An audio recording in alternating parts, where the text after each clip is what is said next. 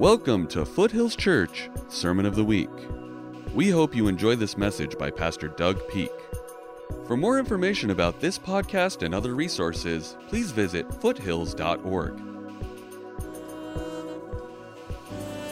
Welcome to Foothills Christian Church. I'm Douglas Peak, and I want to invite you, especially if you just moved here, you're visiting, or you're new, to become a part of our community of faith. If you're watching online or maybe you're doing church at home, we invite you to connect with us. And one of the easiest ways to find out more things about us is to text uh, FH to 72,000. Uh, you don't have to sign up for anything, you can just anonymously check us out. So it's going to pop up there in just a second. I know it is. Text FH to 72,000. It's magic now.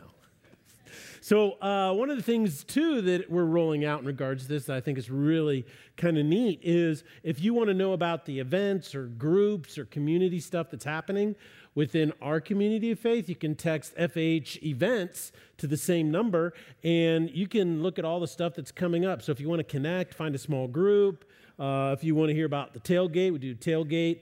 This is just you can go out, a bunch of small groups in our church uh, set up like tailgates on, on a football day, and you can kind of go around. There's tons of food, it's all free. Walk around, your kids can play, it's a great time. Uh, but it's really great to meet people because everything that we're trying to do at Foothills is create opportunities for you to meet good people that are going in the same direction as you, not perfect people, but people to help you in your journey of faith. Now, it's really important because I think we as Americans have learned something. I think everybody in the world has learned something, but particularly Americans in the last two years. And that is, in our general society, most of the things that we believed we thought would sustain us turned out they don't work when COVID hit. I mean, when COVID hit, and we had all these challenges, people were experiencing a sense of what the Bible calls lostness. And what lostness is, is basically this feeling, this sense that you're unmoored. You know, you're just drifting out there. You don't know what's going to happen next. You don't know how things are going to turn out. You don't, you, and so you can easily retreat back into yourself if you're not careful. And so we thought that one of the reasons why our society feels so lost is because they have lost the essentials. They've forgotten the fundamentals on which, first and foremost, our nation was built. But also in Christianity, a lot of people who had a nominal relationship with God found out that that nominal relationship with God could not sustain them when the stuff hit the fan, when the fire really heated up. And so we're doing a series right now to help people understand to know what they believe so that in any situation, whether it be good or bad, you know that these are the most important things about what it means to walk with God. And so we call them the essentials of the faith. If you take one away, the whole thing collapses. It's very similar to what Paul talked about when he wrote the Corinthians, when he said, Look, if Jesus didn't rise from the dead, then everything you believe is in vain. Your faith is in vain, meaning it doesn't have any value.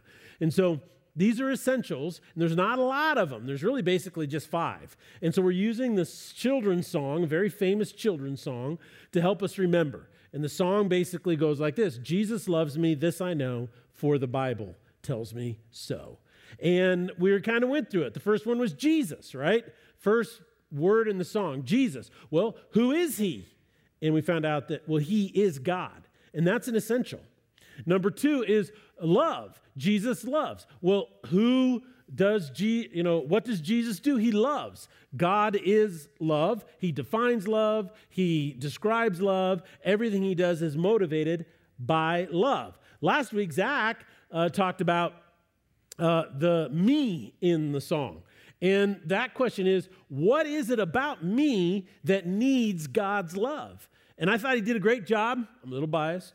But I thought he did a great job in pointing out how we've been created in the image of God, all right? And so God loves us because we're created in his image, but we've been tainted by sin.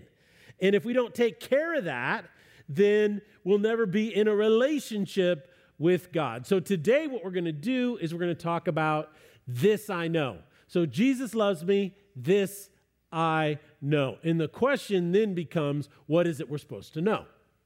Now, before I tell you that, uh, we dig into the scriptures, is I have to tell you a story about when I was at college, when my undergrad. So it was a little bit ago, five or six years at least. Um, and what happened is I was in Manhattan, Kansas, all right? Now, Manhattan, Kansas is known as the Little Apple, right? And it is little. And I was there and I went to Manhattan Christian College and Kansas State University. And so while I was there, uh, we had, uh, there was a fraternity there on campus. It was called the Beta Tau Rho fraternity. And that fraternity stood for Bachelor Till the Rapture. That's right.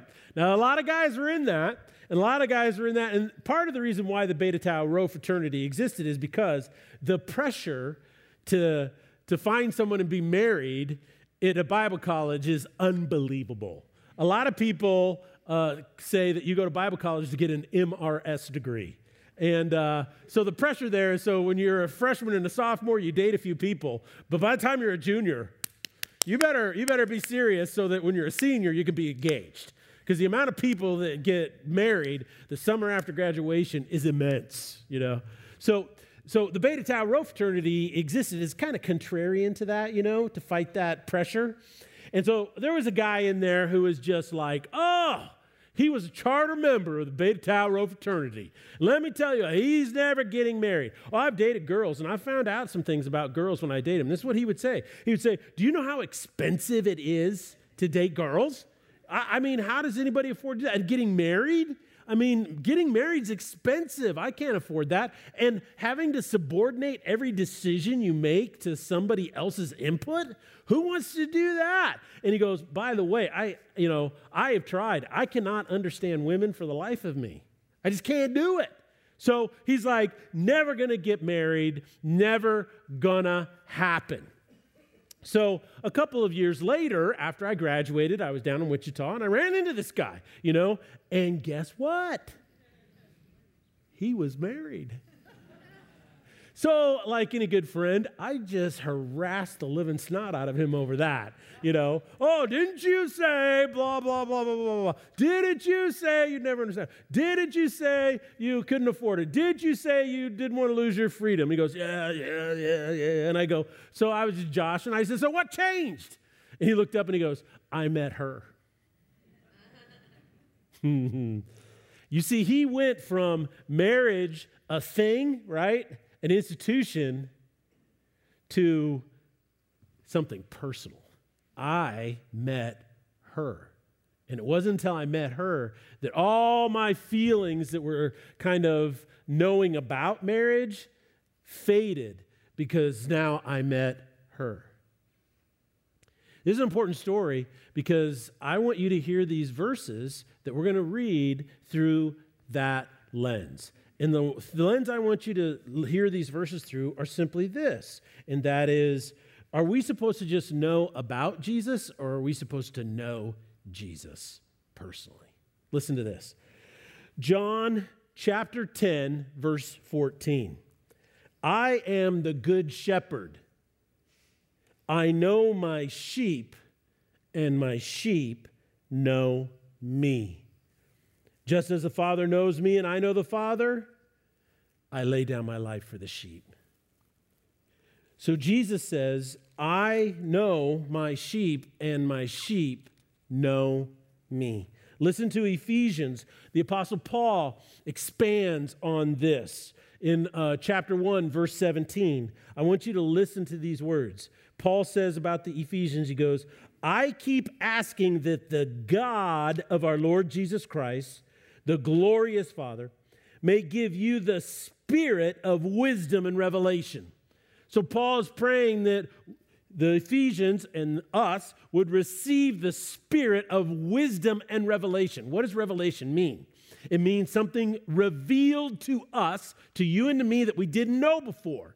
So he says, I want you to have the spirit of wisdom and revelation. Now, why do we he want us to have this spirit? Why does he want us to know this? He goes, so that you may know him better.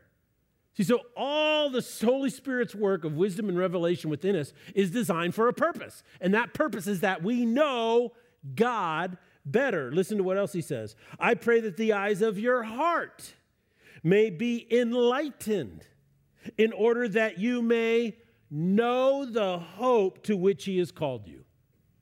So we're just not only to know him personally, we're to know the point of why he wants to know us personally the riches of his glorious inheritance in his holy people, and his incomparably great power for those of us who believe. That power is the same as the mighty strength he exerted when he raised Christ from the dead and seated him at his right hand in the heavenly realms. So the power of the resurrection is designed to do something inside you, and that is draw you to a deeper knowledge of Jesus Christ. Not just knowing about him, but knowing him personally. Listen to verse 16 of chapter 3 of the book of Ephesians.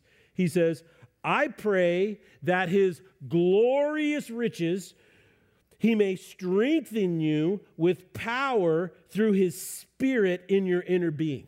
So notice what he's saying. He's saying, so through his glorious riches, he's going to strengthen you. So he's going to do something through your inner being. So, out of his glorious riches, inside of you, he wants to do something. And what he wants to do inside of you is to make you stronger.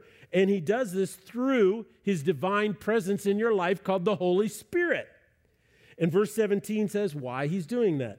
So that Christ, Jesus himself, may dwell in your hearts through faith.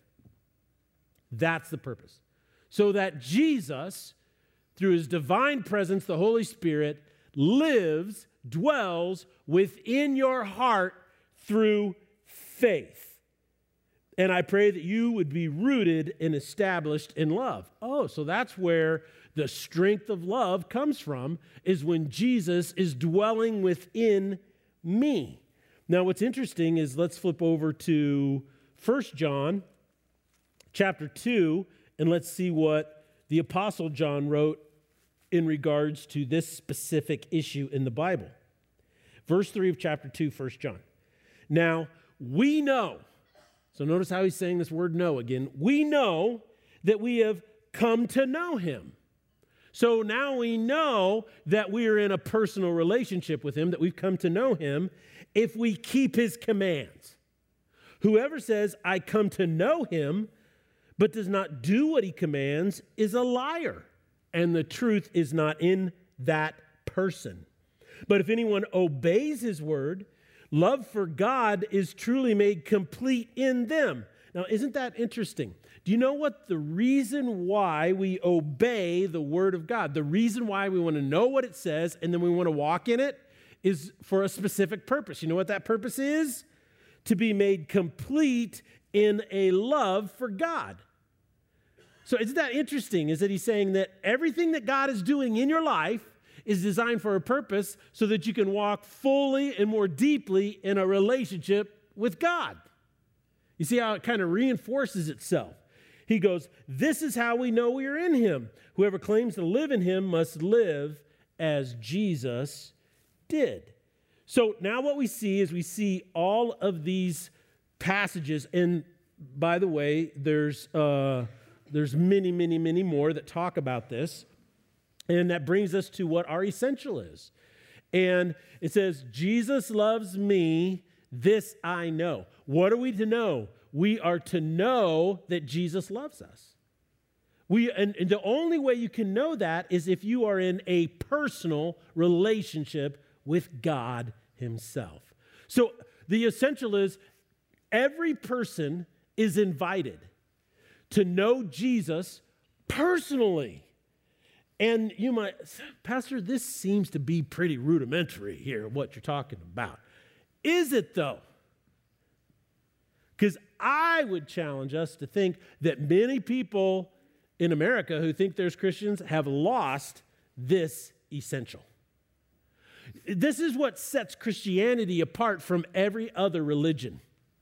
You know, every other religion out there Islam, Judaism, Hinduism, Buddhism, that covers pretty much 95% of all religious belief outside of Christianity, Orthodox Christianity, wants you to believe something about God and wants you to believe something about yourself, but none of those, Islam, Hinduism, Buddhism, paganism, not, nothing else, even scientific materialism, atheism, none of those ask you to have a personal relationship with God. They want you to know things about God, they want you to know things about you and how you're supposed to live, but you're never in a personal relationship with God. As a matter of fact, in Islam, the Quran teaches that to be in, the, uh, in a personal relationship with Allah is terrifying and you never want to do that. Okay? So it's really fascinating that Christianity is unique in all other religions, and that is that Jesus Christ came so that you could be in a personal relationship with Him. And the reason why this is so important to understand as an essential is because we can know a lot about Jesus and not actually know him. You see, there's a huge difference between knowing about someone and actually knowing them. One of the things I like to do is um, uh, kind of show you this graphic, and I call this the levels of intimacy graphic. And it's kind of like a stairwell, and it talks about all the different steps that it takes for us to actually bond with somebody on a deep level. And here's how it kind of starts, okay? The first thing is, is it starts with you know about a person. Now, my buddy was part of the Beta Tau Rho fraternity because he didn't even know that she existed yet, right? He didn't know that. So, so what happens is the first thing is is he meets her. so she gets on his radar, so he knows about her. And you know what's more interesting about this is that now this is something that will continue to happen throughout your entire relationship with another person, whether they be your friend, whether they be uh, somebody in your family, maybe your spouse. You know, if you're dating somebody, guess what? You never stop learning things about the person that you're getting closer too. It is a perpetual thing, right? I, have been married for coming up on 33 years. I've known my wife for almost 35 years. And I have to tell you, I was uh, back uh, on a trip to New England this last week, and I was learning new things about my wife, right? Now, me, I'm sure she had figured out about 28 years ago, but me, I'm learning new things, and it's awesome, right?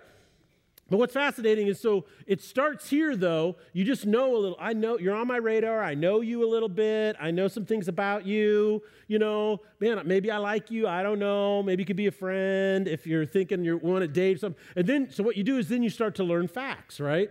And you start learning facts, and facts are things like this, you know, like, well, you know, what kind of family do you come from? What's your favorite color? What's your favorite season? Do you like football or baseball? You know, do you like outdoors? Are you introverted? Are you extroverted? So you start learning facts. Well, guess what? This process never ends either. You're always going to learn new facts. Why? Because the person you're married to changes. And so there's always going to be new facts, by the way. So then you go to the next thing is, is, is that go, okay, I'm, gonna, I'm a little close to this person. I'm developing a friendship or maybe a romantic relationship. It doesn't matter what type of relationship it is, it all reflects the same steps. And that is, you start to know feelings about things. And that is, well, how do you feel about this situation? How do you feel about politics? How do you feel about work ethic? How do you feel about the government's role? How do you feel about this? And how do you feel about that? And this is where people start saying, well, I feel this way so people really start talking about their feelings and stuff. And and so they start sharing, you know, they open up, you know, they don't really want to talk about how they really feel about stuff until they get to trust you and then they'll tell you what they really think and they really feel. But really, you're just at an emotional level here, right? Then something always happens in a relationship, okay? It's like you know, um, I know that some ladies are uh, envious of boys because boys will have a conflict. They know about each other, they know facts about each other, they don't like each other, and they, they say, Well, I don't like him, he doesn't like me. And then they get in a tussle on the playground, and then after that, they're what? Best buddies forever, right? How'd you become best friends with your? Well, in the fourth grade, we got in a fight over the Ferris wheel or whatever. You know, okay, and now we're best buddies forever. Um, you know, they're like that. And so um, uh, I, I, knew this gal uh, a while back. She, uh, I would call her kind of like an alpha female. You know, she was really attractive, very well put together, very successful, and stuff like that. But she had trouble dating guys and stuff like that. And I was like, "Well, why do you think that is?" And she goes, "Well, I always in the relationship, I always." Put ourselves, when I start dating a guy, I'll put ourselves in a situation that creates a lot of stress uh, so I can see him get mad. And I go, Well, why do you do that? At first I thought, well, she's kind of nutty. And then this is what she told me. You know what she told me? She goes, oh, you know, guys can be fine and sweet and nice and everything when things are going well, but I want to know what they're like when they get mad because that's when their true colors come out. And I was like, you know, you are pretty smart. Because you put, you put people under pressure, and what do they do? They crack. And when you get cracked, what comes out? Whatever's in there, you know? That happens. And so I was like, I, am I'm, I'm not going to argue with your strategy, but maybe what you ought to do is put a little bit further down the road. You know, third date is a little early for that, I'm sure. but, but the point is, is this, is that this is a really critical point in all relationships. It's a really critical point in your marriage if you're married. And that is this, is that you come to a point where I know my feelings about this, I have feelings about this, you're trying to line feelings like this, but then there's a crisis in the relationship. And you know what happens when you have a crisis in a relationship? And by the way, this is the pattern for every Hallmark movie that's ever been made under the sun, right? There's some conflict, right? And then what does it do? Is, does it go, you're moving from what I feel about things to now I understand based on their reactions to what they really believe. See, feelings are what I think I believe about myself. But then you get to know somebody and you go, yeah, I, I, I know what this person really believes. I know what they really believe. And then that leads you to the highest level of intimacy, and that is, I love you and I because I know all of your insecurities. I love you and I know all of your blind spots. I love you anyway. Yeah? Oh, doesn't it drive you nuts when your wife does blah, blah, blah, blah, blah, blah, blah, blah? Well, it used to.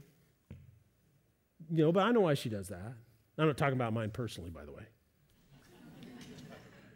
Because my wife is perfect. but do you see what I'm saying? Is that, but it's that point where you have a level of intimacy, and this is what every human being, every guy, every gal longs for, is that point. Because it's only at this point when you realize you know, this for if you're a guy, it's only when you get to this point where you know that this woman loves you no matter what. She's your biggest fan, she is on your side, and no matter what mistake you make, she is going to be there and walk with you through it. Because it's it's not that she trusts you, okay, listen to this very carefully, but she believes in you. She believes in you. See, and to a man, that's called respect.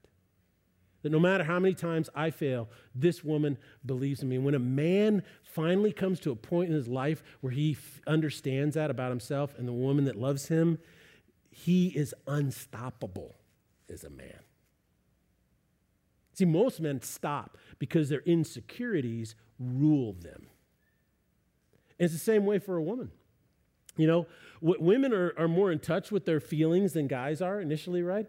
But when you listen to women, talk about is like women say that the place, I know that I'm loved when he loves me regardless of my flaws. When I'm at my worst, you know, I can be so mad at him. I can be so selfish and I could be all that stuff. And he just smiles and gets this twinkle in his eye and says, Well, I love you anyway, baby.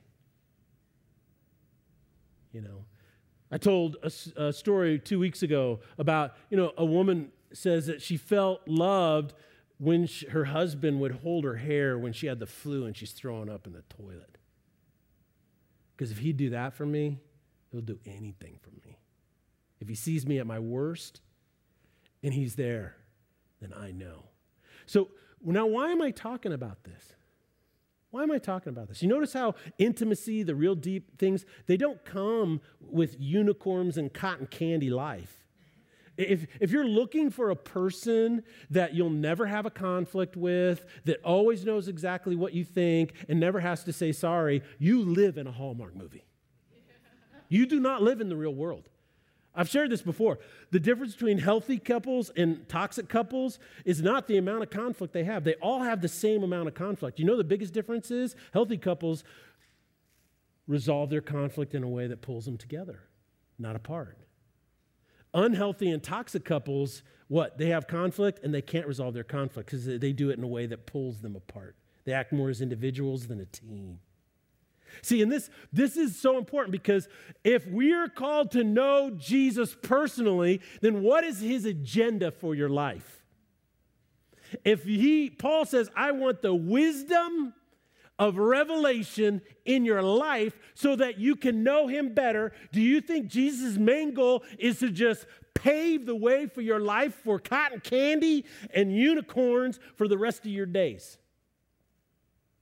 Or is he saying, My goal for you is to walk deeper, more intimately, closer, and more trusting with me? So, what we are is we are to know that Jesus loves us, and the only way we'll ever know that is if it's personal.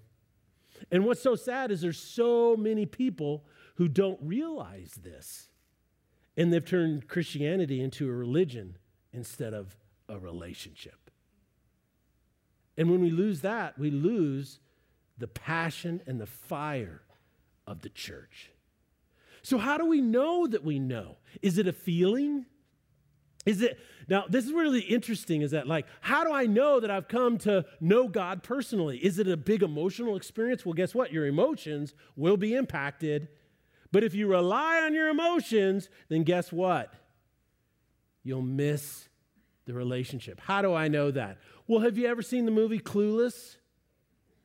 You ever saw that movie, that gal? She's walking around and she's trying to, she thinks she's a matchmaker and she's matchmaking for everybody else. And why can't she fall in love? And it, because she's clueless, right? Because what's happened through the whole movie, she, her best friend that she always talks to is a guy, you know, that works for her dad. And she's, she talks to him and they have this fun relationship and blah, blah, blah. And then at the very end, she realizes that all of her feelings were deceiving her because the love of her life is sitting where? Right across the table. Right? H- have you ever seen Princess Bride? Right? Okay, so what's happening in Princess Bride, if you haven't seen that movie, is the gal, you know, she's the princess and she thinks she, she knows she's a princess and she walks around, there's this boy, this farm boy, and she dismisses him because her feelings and emotions say he's not worthy. And so she gives him commands go get that bucket. And he goes, as you wish. And he says, go clean out the, the stables, as you wish. Go do this, as you wish. Go do that, go do this. So all of her feelings have been telling her that this guy right in front of her is not worth her time, he's not worth it. And then one day, all of a sudden, she asks him to do something, and he says, As you wish. And all of a sudden, her head goes kapoosh. Because she realizes he's not saying, As you wish. What's he really saying? I love you. Have you ever seen Jerry Maguire? Come on, right? Jerry Maguire writes a memo, gets kicked out, blah, blah, blah, blah, blah, blah, blah. He decides, oh, I'm going to have, you know, Renee Zellweger, the, the gal, and oh, it'd be good for the business if we got married, and oh, I like your son, he's super cool, blah, blah, blah, blah. She's like, I really love this guy, but Jerry's just like making business decisions, and, you know, he doesn't know. It just, uh, save money on rent, we can live together, let's get married, blah, blah, blah, blah, blah. And then what happens is at the end of the movie, he gets to that point where he suddenly realizes that everything he's worked for, everything he's dreamed of finally happens. He has has a client, Cuba Gooding Jr., who's a wide receiver for the Arizona Cardinals, has a phenomenal game, renegotiates his contract, and makes Jerry Maguire rich, basically, because he gets, you know, 4% of that contract. And so he then goes home, right? He races back to LA. He walks in the door, and there's his wife that he's kind of estranged from. And he has this big, long, you know, a speech that he's prepared. And he gets two thirds of the way to the speech, and what does she say? Shut up, you had me at hello.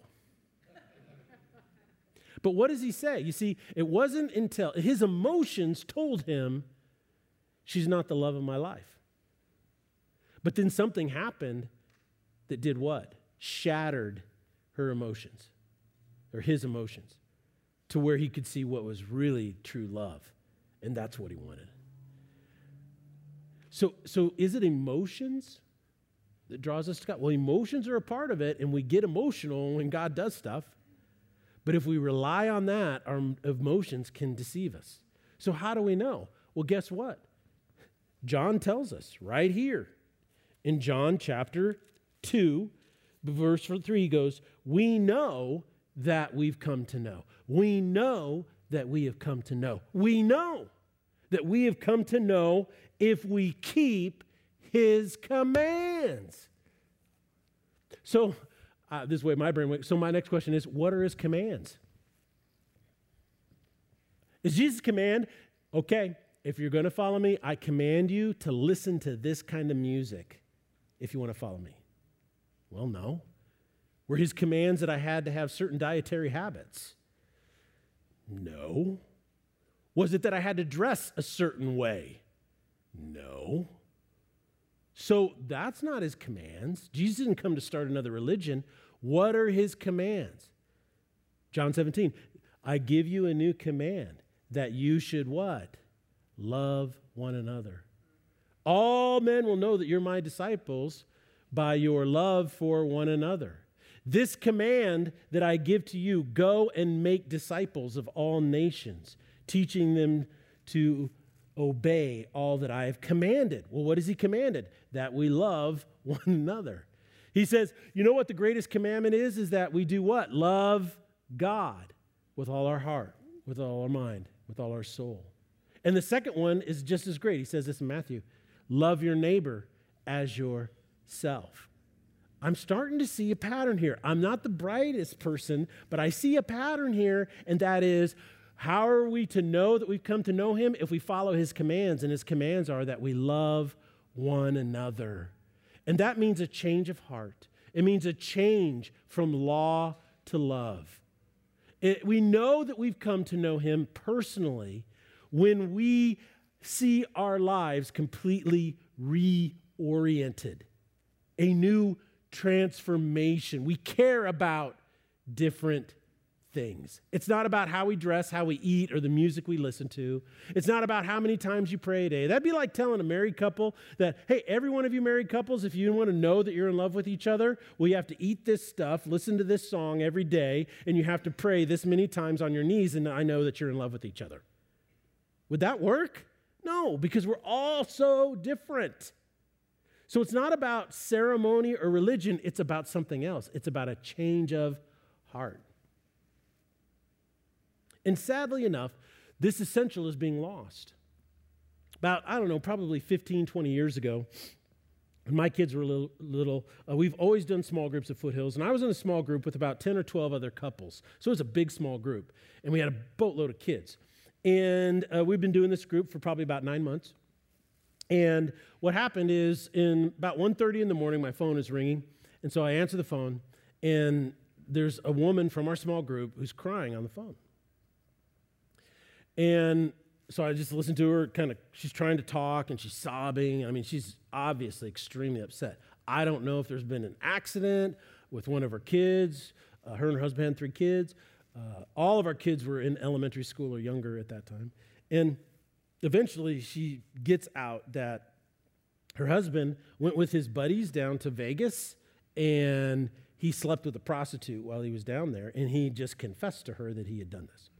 And so so I went and I met with him and I went and I met with her and and so uh, kind of in, in, a crisis mode and he says we need to get together and talk about this. He goes let's go to lunch and have big lunch. So we went uh, downtown uh, to the cottonwood grill and we're sitting there over lunch and he's telling me his story. Grew up you know lds and that didn't work. Went to college met her they got married so forth.